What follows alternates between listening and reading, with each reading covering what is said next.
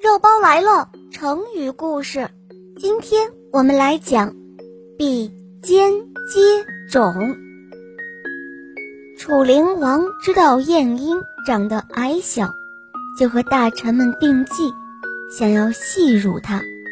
晏婴到了楚国，可是城门紧闭，一个楚国的卫兵把晏婴领到了一扇新开的小门前。请他从小门进城。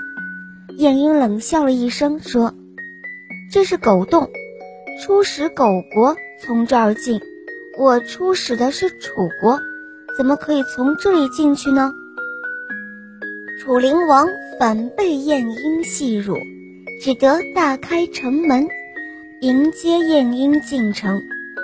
楚灵王还想戏弄晏婴，在接见时第一句话就问。难道齐国没有人了吗？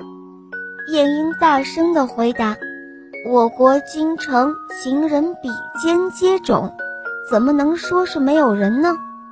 楚灵王笑着说：“既然有人，为什么叫你这个矮子来出使我国呢？”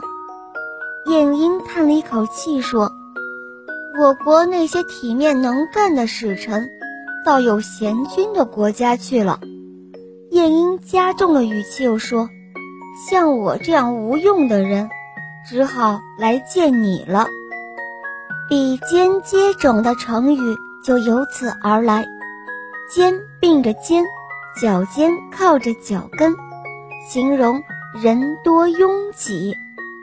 小朋友，这个成语你记住了吗？